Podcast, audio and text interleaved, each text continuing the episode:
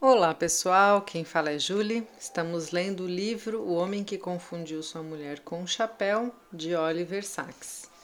Vamos iniciar hoje a parte número 3 do livro, que se chama Transportes.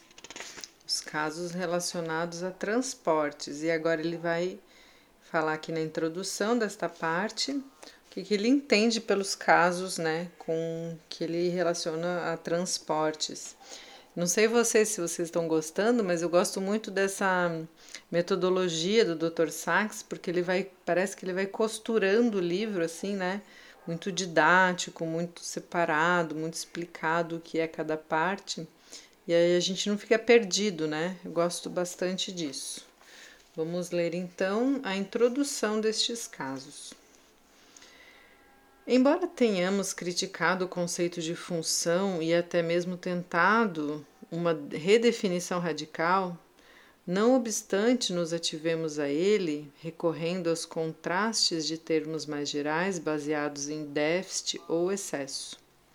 Mas é evidente que outros termos bem diversos também têm de ser empregados.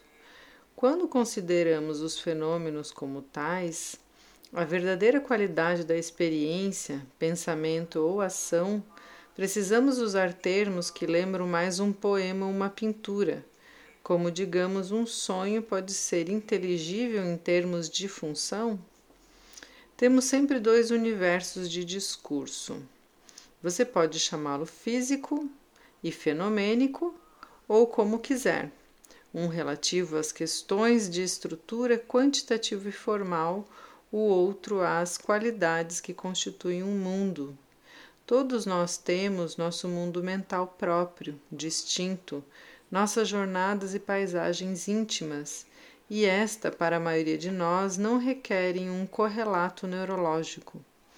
Em geral, podemos contar a história de um homem, relatar passagens e cenas de uma vida sem introduzir considerações fisiológicas ou neurológicas na narrativa. Tais considerações pareceriam no mínimo supérfluas, quanto não, quando não manifestadamente absurdas ou insultantes. Pois nos consideramos e com razão livres, pelo menos determinados pelas condições humanas e éticas mais complexas em vez de pelas vicissitudes de nossas funções neurais ou sistema nervoso. Em geral, mas nem sempre, pois às vezes a vida de um homem pode ser atravessada, transformada por um distúrbio orgânico, e isso acontecendo, sua história irá requerer um correlato fisiológico ou neurológico. Isso, obviamente, obviamente vale para todos os pacientes aqui descritos. Na primeira metade deste livro, descrevemos casos que são obviamente patológicos, situações nas quais existe algum excesso ou déficit é neurológico gritante.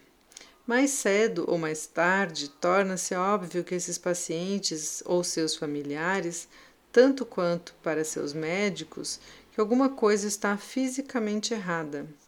Seu mundo interior, sua índole podem realmente ser alterados, transformados. Porém, como vai ficando evidente, isso é devido a alguma grave e quase quantitativa alteração na função neural. Nessa terceira sessão, a característica apresentada é a reminiscência, a percepção alterada, a imaginação, o sonho. Tais assuntos não são com frequência objeto das atenções dos neurologistas e médicos. Estes transportes, muitas vezes de uma intensidade pungente e combinados a sentimentos e sentidos pessoais, tendem a ser considerados psíquicos, como os sonhos, como uma manifestação, talvez, da atividade inconsciente ou pré-consciente, ou, para os de inclinações místicas, de algo espiritual, e não como algo médico, e muito menos neurológico. Eles têm um senso intrinsecamente dramático, narrativo ou pessoal, e, portanto, não tendem a ser vistos como sintomas.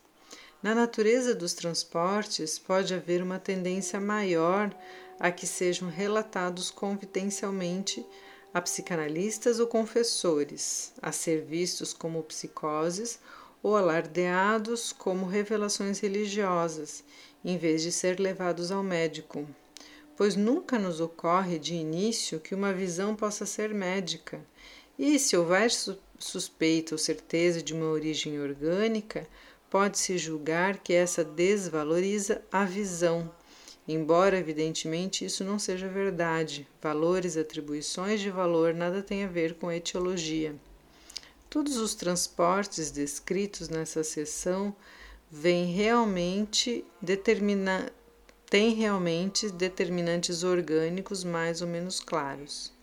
Embora isso não fosse evidente a princípio, requerendo uma investigação minuciosa para sua comprovação. Esse fato em nada diminui sua importância psicológica ou espiritual. Se Deus ou a ordem eterna revelou-se a Dostoiévski em ataques, por que outros distúrbios orgânicos não serviriam de portais para o além ou desconhecido? Em certo sentido, essa seção é o estudo desses portais. Higland Jackson, em 1880, empregou o termo geral reminiscência ao descrever esses transportes, portais ou estados oníricos que ocorrem em certas epilepsias. Em suas palavras, eu jamais diagnosticaria epilepsia em razão de uma ocorrência paroxísmica de reminiscência, na ausência de outros sintomas, embora viesse a suspeitar de epilepsia se esse estado mental superpositivo começasse a ocorrer em grande frequência. Nunca me consultaram apenas devido à reminiscência. Mas eu já fui procurado por esse motivo, por reminiscência forçada ou paroxísmica de melodias, visões, presenças ou cenas não só na epilepsia, mas em diversos outros distúrbios orgânicos. Esses transportes ou reminiscências não são raros na enxaqueca. Ver é, as visões de Hildegarda no capítulo 20. Essa sensação de voltar tem ela origem epilética ou tóxica, permeia a travessia para a Índia, no capítulo 17. Uma base patentemente tóxica ou química fundamenta, fundamenta a nostalgia incontinente, no capítulo 16. E a estranha hiperos, hiperosmia descrita no capítulo 18, o cão sob a pele. A atividade convulsiva ou desinibição do lobo frontal determina a medonha reminiscência do assassinato, capítulo 19. O tema dessa sessão é o poder das imagens mentais e da memória para transportar uma pessoa em consequência da estimulação anormal dos lobos temporais e do sistema límbico do cérebro. Isso pode até mesmo nos ensinar algo sobre a base cerebral de certas visões e sonhos e sobre o cérebro, que Sherrington chamava de tear encantado pode tecer um tapete mágico para nos transportar. Então aqui ele finaliza essa introdução, né, explicando que esse termo então transporte, que eu acho que na tradução deve não, não sei qual foi o original, né, que que tinha em inglês, mas então aqui ele usa esse termo para falar desses casos que trazem alterações de imagens mentais e de memória, que faz com que a gente se transporte, né? Porque quando você sonha, quando você é, é, pensa, né, tem alguma memória, você se transporta para algum lugar, né? Então vamos ver como é que serão estes casos. Até o próximo áudio, pessoal.